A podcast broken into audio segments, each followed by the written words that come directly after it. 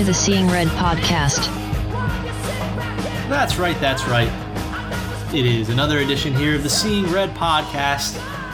My name is Troy Moriello, and I am your host, bringing you up to date and up to speed on all things St. John's basketball. And we have a little bit of a special edition podcast here. I'm going to be joined in a little, in a brief moment, by my guy Anderson's Avenue, who started the decade as Mullins Hood, then became, or started the decade as Lavin Wood, then became Mullins Hood, and is now uh, Anderson's Avenue, one of the best St. John's follows on Twitter for sure. And uh, him and I, I'm, I'm sure if you have been on the internet or been anywhere over the past couple of weeks, you've been seeing these uh, these end of the decade countdowns or top lists of the of things, whatever in the decade. So I figured I'll join in on the fun as well. So this episode is going to be the top St. John's basketball moments of the decade. Now, it wasn't a very successful decade for St. John's, but we did have some big moments. So, me, or Anderson's Avenue, and myself are going to break them down. Uh, we just go in chronological order. Really fun chat, about a half an hour, really cool. And uh, yeah, we just talk about some of our favorite St. John's basketball moments of the uh, of the past decade. So, check it out. Hope you guys enjoy it and uh, I'll be back on the other end to wrap uh, this show up, this this uh, special edition show up. So enjoy the chat with Anderson's Avenue. All right, I now am joined by a special guest, a recurring guest for our not annual, but our first ever uh, decade recap, top moments of the decade for St. John's basketball. When I had this idea, I thought, who better to have on than Mr. Anderson's Avenue, who started the decade as what Lavin Wood, then became Mullins Hood, and now is Anderson Avenue. But but thank you for joining me, man. Sure thing, man. Thanks for having me. Absolutely. So uh, before we start the, the, the top moments of the decade, what I, I want to just quickly talk about, you know, the decade as a whole for St. John's. But how do how do you look at it now? I mean, it's technically not over, but in a, in a few weeks it will be. How do you look at this decade? They did make what, three NCAA tournament appearances after what none, I think the decade before that. So or one the decade before that. So they do make a couple of, of appearances, but don't end up actually winning in the tournament. Um, some turmoil, certainly. Three head coaches. Where do you look at this decade for St. John's, or how do you look at this decade?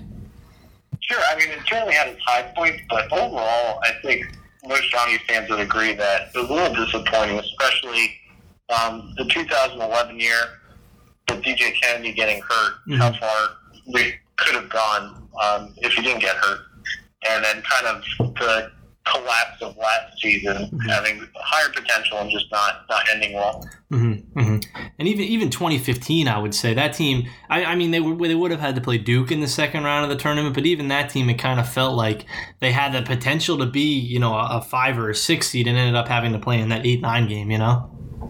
Yeah, then Beckler got suspended. I think more was it the week before the tournament. Yeah, with, uh, on selection Sunday.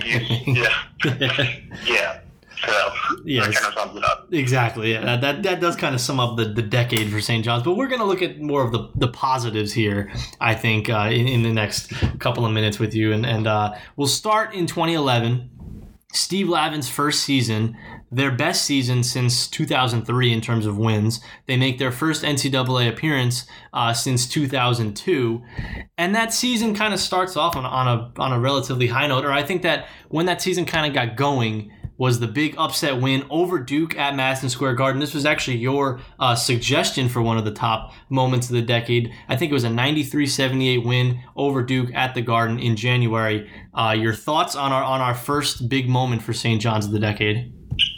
I'll never forget that game. It was uh, the day after the night that I went out with my friends for my 21st. so I woke up not in great condition, but I realized, I quickly realized I was either going to the hospital or Madison Square Garden.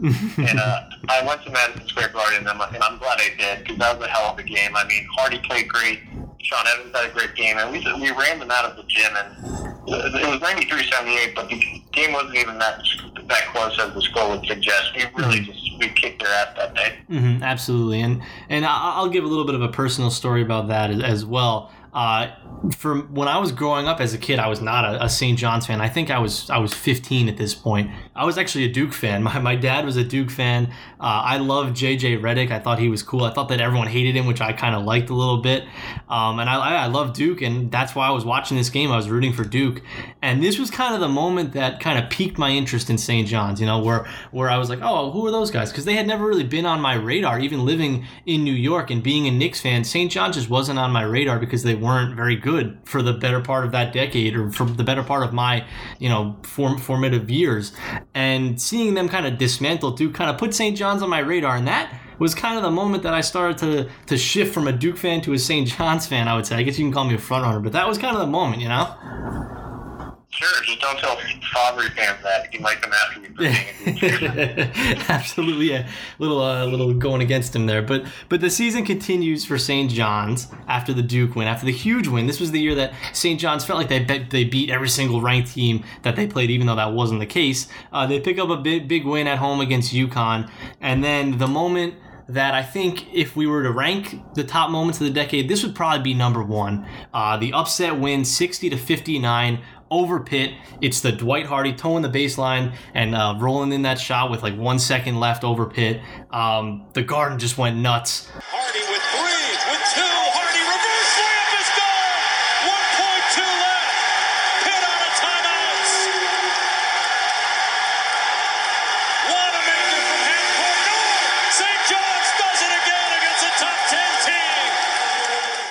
What do you remember about that one? Crazy moment. Probably the best moment of the decade. Mhm. I was at that game, and I Mm-hmm. just I feel like so many of us saw that. Um, we were just so nervous thinking it was going to go the other way. Mm-hmm. And when Hardy made that move under the hoop and somehow pulled it off, I, I I jumped out of my seat. I think I landed in a row ahead of where I was sitting, and everybody was going ballistic. And then my buddy and I actually ran into Justin Brownlee um, at, at Penn Station after the game, which was really cool too. But you know, I that that that move, I don't know how he did it. He like got under the rim and then with his right arm kind of reverse layup without even touching the backboard. But it was a great move and definitely probably my number one moment of being a St. John's fan. Yeah, it's a, it's a crazy. It was a crazy shot too, and it was a crazy win. Was that? Tell me, because I I wasn't really a huge fan at this point. Was that kind of the moment that you knew that this was going to be, you know, a special season, a tournament season? Were they already kind of in the tournament at that point, or was that the win that was like, all right, they're going to the tournament? Like, how, how did that factor in?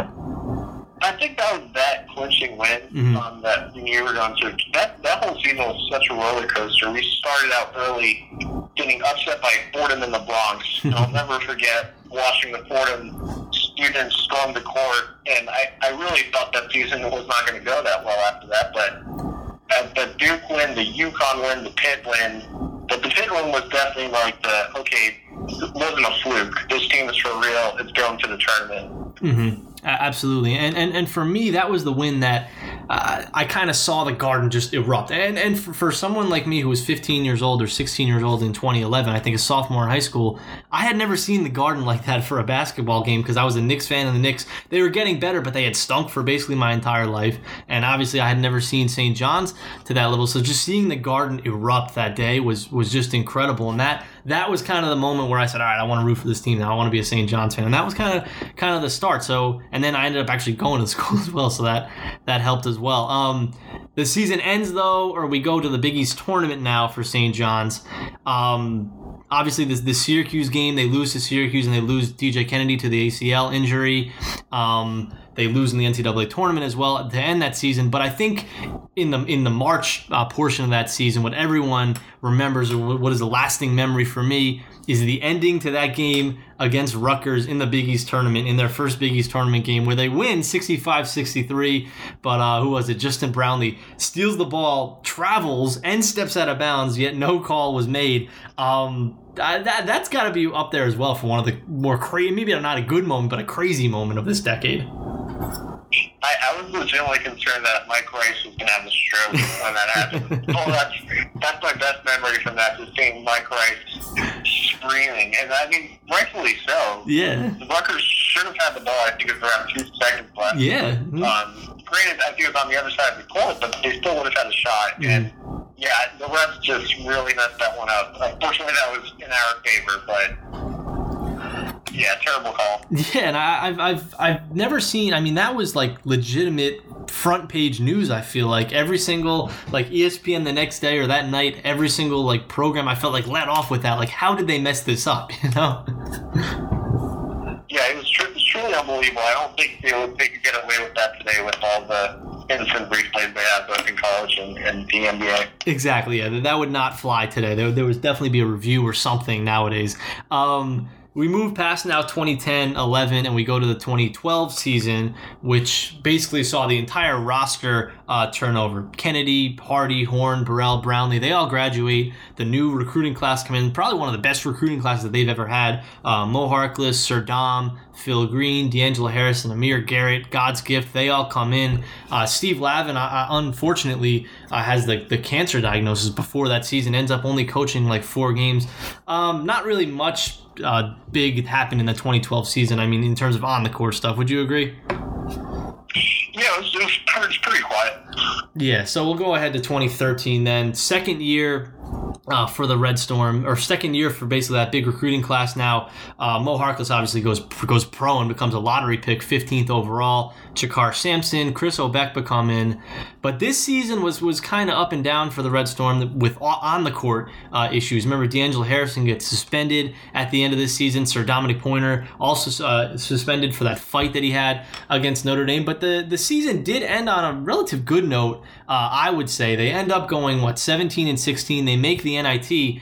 And uh, Sir Dominic Pointer kind of redeems himself a little bit, hits that buzzer beater against St. Joe's in the NIT. I, feel like this is kind of an underrated moment for this group, uh, for that for that group of, of Harrison and, and Green and, and Sir and Sir Dom and everything, where they kind of you know they got some postseason experience and it was kind of a, a, learning lesson for them. And I feel like it was kind of a fork in the road for them. You know, this season, would you agree? Like they could have gone one way, but they kind of went the other. If you know what I'm talking about.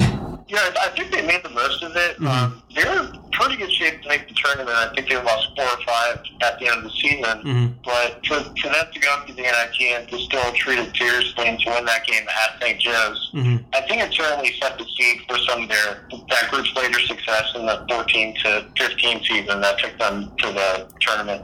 Exactly, and and it's like yeah, it's like you said, they actually dropped uh, five in a row to end that season. They were 16 and 10. They finished uh, 16 and 15, and like you said, they they could have just kind of collapsed in the NIT after they played in it and you know lost to St. Joe's and that would have been that but they did take it seriously like you said and they did get a win and I think that was kind of a building block but unfortunately the uh, 2014 season I-, I think the 2014 season might end up being the most disappointing season besides last season for the Red Storm with the talent that they had on the roster to not even make the tournament and then the embarrassing NIT loss to uh, to Robert Morris. I mean, if we're ranking worst losses of, of the decade for St. John's, the Robert Morris one has got to be up there, you know? That was pretty bad. I think we were a, a number one NIT seed, yeah. and mm-hmm. it was definitely day and night to the way we treated the NIT the year before. I mean, mm-hmm. it, I got the impression that team had no interest in playing against Robert Morris, and it certainly showed. Yeah, exactly, and that that just season as a whole, you know, they they were nine and three going into uh, conference play, and then dropped five in a row to start the conference, including including losses to DePaul and Providence. Um, they had that one chance, if you remember, in that game against Villanova on the road, low scoring game, and they lost 57 54 in that game. That would have been that kind of signature win that would have got them to uh, 8 to 19 and 9 on the season. Instead, they lose it. I think like Orlando Sanchez was out for that game, I remember, if I'm correct as well, on the road against Villanova. So, like, a lot of chances that they had, and then obviously the, the Big East loss to, uh, to Providence, just kind of felt like that season they never were able to put it together, and, and just a very disappointing season as a whole. Yeah, I agree. Uh, to the to the seniors' credit, at least when they were seniors mm-hmm. for the year after that, they started the whole unfinished business mm-hmm. hashtag on Twitter, which really took off. And to their credit, they they sensed the frustration of underperforming that season and the year before, and that's what motivated them so much coming into that next season. Yeah, absolutely. And we go ahead to that next season now, and one of our next moments, uh, the top moments of the decade, comes early in that season. It was the fourth game of the year uh, in the, I believe it was the NIT season tip off at Madison Square Garden against Minnesota, really their first tough opponent of the season.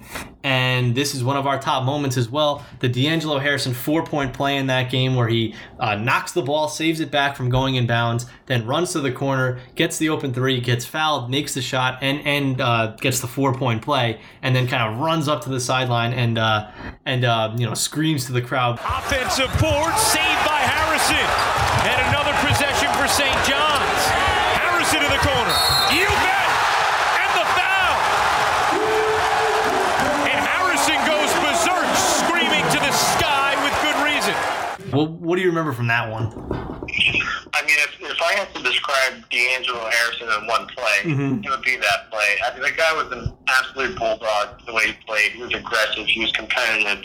You could you couldn't tell the, what the score was. You could have been down by twenty or up by twenty. He always played hundred percent, and and he got hit pretty good on that three. Yeah. Or it was, on, was by the side on the at the corner. He got. I mean, he got hit like hit Mm-hmm, and he drained it. He got right back up, and he was just he was fired up, man. I, I really I miss the guy every day. He's just one of those players you always want to have on your team. Absolutely, and I, that's I think he's probably up there for my favorite St. John's players, at least in the time that I've been watching. And I was literally going to say exactly what you did. That that moment, that play just encapsulates everything that D'Angelo Harrison was for this team. The scrappiness, you know, playing with his heart on his sleeve, you know, screaming to the crowd and, and hitting big shots as well for this team. That play was just all, you know, what D'Angelo Harrison meant to this team. Um, they do end up losing uh, that that game to Gonzaga, but a few a few days later, they play Syracuse in the dome. Syracuse was, was unranked, I think, but this was one of the biggest wins probably in forever uh, for St. John's. They take down Syracuse on the road for the first time since 1999.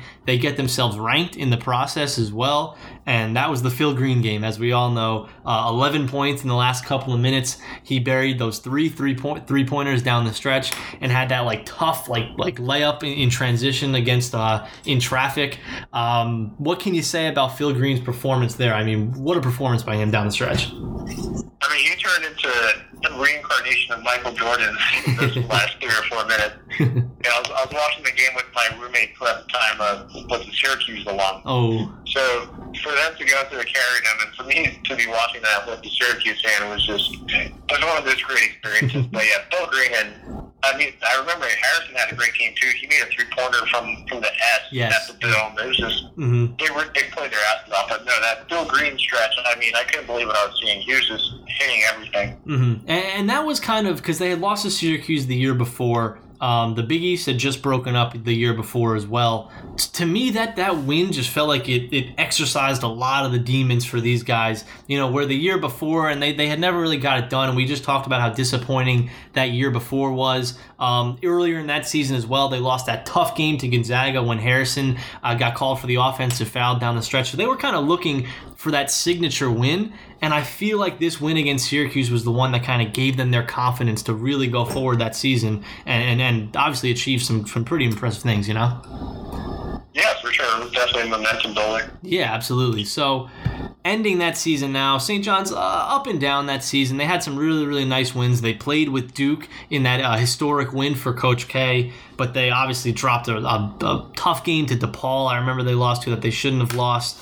Uh, tough game on the road to Creighton. They got blown out by Georgetown on the road. So it was a very up and down season, but they end the season with those four straight wins, starting with a big win uh, over Seton Hall at home. And this was a moment that I added onto this list that I don't think anyone sent in on Twitter, but I, I thought this was just so special uh, for this program. And it was the the senior send off at at the Garden or at Carnesecca Arena, and then at the Garden. The Carnesecca Arena, the one though, was awesome. It was at the end of that game. It was a close game. I remember against Seton Hall uh, in February down the stretch. St. John's, they feel like they led by like 10 to 15 the whole game, but could never really pull away. Finally, when the game kind of got out of hand, uh, they put in all the seniors together, and I just remember them like cuddling up at the foul line and like Harrison kind of cheering them all on, and that, that was just a really cool moment. It's a group that's been through a lot. When you go through a lot of adversity, you can either fall off or you can come together, and these guys have, have come together, and the fans respect that and they feel it. It's a group that won 13 games as freshmen, while Steve Lavin was going through his battle with cancer. Won 17 as sophomores, 20 games last year. And the goal from the start this year has been to get to the NCAA tournament for the first time in their careers. And they'll take one step closer today. Do you remember that at all? Yeah, I do. I think that was kind of a bubble game too. I think Seton Hall still had a shot at the tournament. So it was, Mhm, it was an important game to begin with, and for for it to be the last on-campus game for those seniors and all of those emotions, the sort of disappointments, the high points, and then all the pressure on ending that season well, kind of all bottling up. It was it was definitely a great atmosphere. hmm And, and another thing that I, I that I thought at least from that one was, you know, those guys. You know, you don't see a lot of four year players in college basketball. Even back in 2015, you didn't see that. We were kind of well into the one and done uh, period at that point. So to see all those guys who had been here for four years long and, and you know playing at the same school for four years, they could have transferred. They could have went pro. They didn't do it. You know, do do did you get kind of get that feeling too, where it was like you know proud for these guys to actually be sticking around for all four years? Yeah, and I, I think that's why so many fans really like the guys from that class. Yeah. mhm. um, because they stuck around through a lot of different on- both on court and off court issues, and, and and it all paid off. I mean, they made the tournament. That was the goal. So that when we see fans on Twitter talking about Phil Green or D'Angelo Harrison, it's it's overwhelmingly positive uh, response. Exactly, yeah, because they they as you mentioned before, they had the unfinished business. You know, they they they came back with a goal in mind, and yeah, they didn't win the tournament game, but they did make the tournament. They did achieve what I think their goal was, which was to make the NCAA tournament. So so credit to them. You're right. I think that's why a lot of people look back on that time with with a lot of with a lot of praise because those guys did stick around and they mean a lot to this program. Um, 2016 now comes along. Uh, uh, Steve Lavin is out. Chris Mullin is in. The entire roster basically turns over again, and we're in year one of what was a, a big, big rebuild, rebuild that uh, Chris Mullin had to deal with with a roster that was really left over with nothing. They only win eight games that year. They were seven and three at one point. They finished the season eight and twenty four, so they went one and what twenty one over their last uh, 20, 22 games. But they did get a big win over Syracuse that year. Really, the only signature win of of uh, of that year. And if the year before was the Phil Green game against Syracuse, this was the Amar game at Syracuse. Do you remember that one? Oh yeah, Amar Alibegovic. How could I forget him? I, there, I've, I've seen so many great things, and some people not saying the great things about it. But I mean, that he's another player. He, he played hard. You know, he played hard, and I'll, Yeah. I'll give him that. But yeah, I do remember he he, he had a he had this Euro step against Syracuse. Yes. which is great.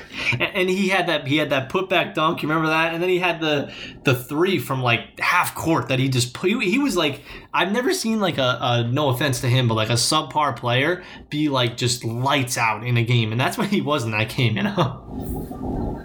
Yeah, man, he was. Uh, it was. It was another moment where I had to like clean my eyeglasses and make sure I was seeing what I thought I was seeing. exactly. Yeah. So, yeah, that was a rough year. 20, 2017, uh, the first year of Shamorie Ponds. He was obviously looked at as like the savior for St. John's. Um, I, I always say this. I have I don't want to say like a special connection with Ponds, but I I got to cover him in high school uh, the year before his senior year of high school at Thomas Jefferson. So I kind of like knew what he was bringing to the table. I saw him firsthand. I saw him play like 10 games that year.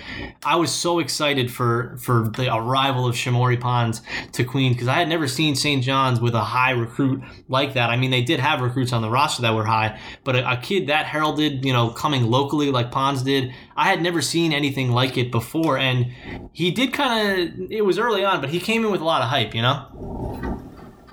Yeah, he came in with. Uh, he was kind of the biggest New York City recruit um, uh, since Mo Harkless at Yeah. that point. Mm-hmm. And uh, I, he honestly outperformed my expectations right away because he, he was definitely undersized um, for the Big East. Mm-hmm. And he, he, just, he looked like a 15 year old out there when he first showed up. He didn't have a lot of muscle, but I, he was just, you know, he lived up to his nickname. He was slick. He would run past people. He was just smooth around the basket. And he, he certainly kind of adapted to the level, playing much, much quicker than I thought he would. Yeah, absolutely. He, he was very poised in, in that first season. And St. John's, I, I feel like actually ex- exceeded expectations uh, that season, going f- 14 and 19. Back to what you said about how young he looked, though. When I was when I was watching uh, highlights of the the Syracuse blowout for what we were going to do here tonight, when they blew out Syracuse in the dome, they just ran him out of the building in the second half. You're right. Ponds looked like he was about 14 years old. I like I he looked so different from his junior year to his freshman freshman year. It's insane. I've never seen anything like that.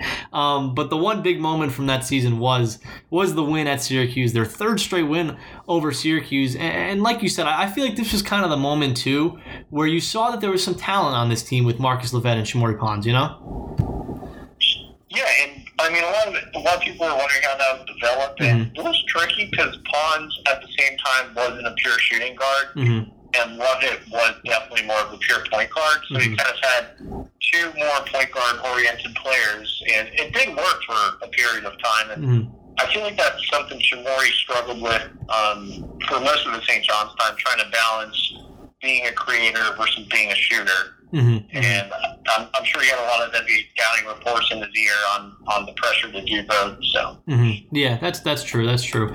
Um, 2018 now we go ahead to where again another very very disappointing season uh, for St. John's up there with with 2014 and with 2019 as, as really the most disappointing season. I don't think anyone really thought this team was going to the tournament, but they started off I think 10 and 2 and then obviously the 11 game losing streak just just fell apart. It was a it was a rough rough stretch. The Marcus LoVett drama that was really tough as well, but we'll group these two together because the the Giant Slayers or whatever it was called, the Shamorie Ponds game against Duke when he hits that huge shot and he just takes over that game, and the win at Villanova. Uh, I, I, it's been now almost two full years later, and I still don't believe that they pulled off those two wins back to back. Ponds, five to shoot. Lets it fly. Oh, he hit it! Shamorie Ponds! yeah, I mean, that's probably the most iconic moment for Shamorie. Mm-hmm. And I, I, I, I'm looking at that schedule now. You got like the 12 losses in a row, and then beating two top five teams in a row. It just it doesn't make sense. That- but uh, and, and we had this what was it, Giant Slayer T-shirt. yeah, that was embarrassing. Yeah. And there was a I have a lot of negative uh, com- commentary on that, which I probably agree with. you know, you, you, you're losing a lot of games. You, you do a great thing. You win top five teams, but I don't, I don't know if it's a reason to get a T-shirt. no, and the, the thing with that with that losing streak too is I- I'm looking at the schedule too right now. They lost that game to 23rd ranked uh, Seton Hall when I think LoVett and Ponds were out. They lost by five. They lost that game to number one Villanova by seven, and I remember there was a terrible over the back call uh, late in that game that kind of changed that game. They lost on the road against number 11 Xavier, who would end up being a number one seed in the tournament. They lost by six. They lost to number six Xavier a couple weeks later by five. So they were like always in those games against the top teams. They just were never able to close them out, and they end up losing every one of them. So to like pick up two in a row against to- two top four teams that I think both ended up being one seeds, it was just miraculous to know to, to see them close them out as well. Yeah, I think some of that psychological pressure probably went away, and you know, like they say, when you got nothing, you got nothing to lose, and Mhm. they kind of just started playing basketball in those two games, and it was it was incredible to watch. I'll never forget it. hmm Well, what was I mean? That that Ponds like corner three against Duke to me, I think it's up there. I mean, the, the significance of the game didn't really mean as much, obviously, as the uh, as the Dwight Hardy shot against Pitt. But if we're just going on like individual plays, I think that the Ponds shot against Duke is probably I would say number two overall of the decade. Yeah, no, for sure. Especially with you know Shamorie, he was kind of missing an iconic moment, Mm-hmm. and when you think Shamorie Ponds, that's certainly the first shot that comes to mind. hmm absolutely, yeah, and that, that was his kind of defining moment. And then he put up uh, what was it, 44 against uh, Marquette the uh, the game after that. We look ahead now to last season. We don't really have to remember anything about last season. It was only a couple months ago, but they did have some really nice wins in that season. Um, to me, I thought that there was two there the, the two wins in this season that stuck out were the Marquette win at home on New Year's Day and the Villanova win at home when they were down 19 in the first half and came back for the comeback. Both of those games though I felt like we are going to kind of you know flip the switch and, and turn this program around and I think I called both of them program changing wins at the time. Neither one of them really were, but both of those wins kind of showed you the potential of last year's team, you know? Yeah, so uh, the talent was certainly there. And when I think about last season, it really reminds me of Lavin's last year, where Yeah. hmm it was a loaded roster, but just something about it couldn't come together, and they didn't really, um, you know, it their expectations. And obviously, the similarities between um, the DJ Kennedy injury and just how the team kind of fell apart in the last few games of the year. But Mm-hmm, mm-hmm. just going back and thinking about that team, I think we were just too small. I mean, Clark was really our biggest guy at that point, Mm-hmm. and which makes the Marquette win really impressive because they had those one of those two brothers who just transferred out. Yeah, the Hausers. Hauser brothers. Yeah. Uh-huh. Yeah, and uh, us to beat that Marquette team, putting Marcus Howard aside, I mean, that was great moment. I really thought that team was going to take off, but they, they they ended up struggling down the stretch a little bit. Yeah, and they were they were really just like the the 2014 if you think about it with like the crazy wins or like the really nice wins. I mean, obviously the 2014 uh, team didn't have as many signature wins, but I think that they beat uh, they beat I think Creighton uh, uh, at home again when McDermott was there. I remember that was like a big win for them. But both of those teams kind of lost games that they should not have lost. Like last year's team losing to DePaul twice, last year's team losing to Providence twice. You know, they, they both had those losses that just made you scratch your head and those wins that were kind of crazy. But overall, I mean, let's look at the coaches now real quick before I let you go. Um, Lavin, Mullin, Anderson. Anderson, we've only got a couple of months to really, you know, talk about his tenure. But which coach did did you think did the best job at St. John's? I guess we can count Anderson, but which coach has done the best job at St. John's in this past decade, and uh, which has done the worst? Or how would you rank them? I guess. I, Lavin was mixed bag. I mean, we won some great games, and Mhm. obviously that 2011 season was great. Mhm. And then, you know, his cancer diagnosis a year later kind of took a step back. And Yeah. I, I did think his, obviously, his recruiting efforts weren't as great Mhm. a couple years in as they were when he started. Yeah. mhm. And, and losing Mike Dunlap, I mean, Dunlap was clearly a great assistant and Mhm. was a great X's and O's guy Mhm. and he never really recovered after Dunlap left. Um, Mullin, speaking of X's and O's, I think Mullin could have used some more veteran um, assistance. I, I, I think he, he, he, did do a good job overall. Obviously, the numbers don't reflect that as much.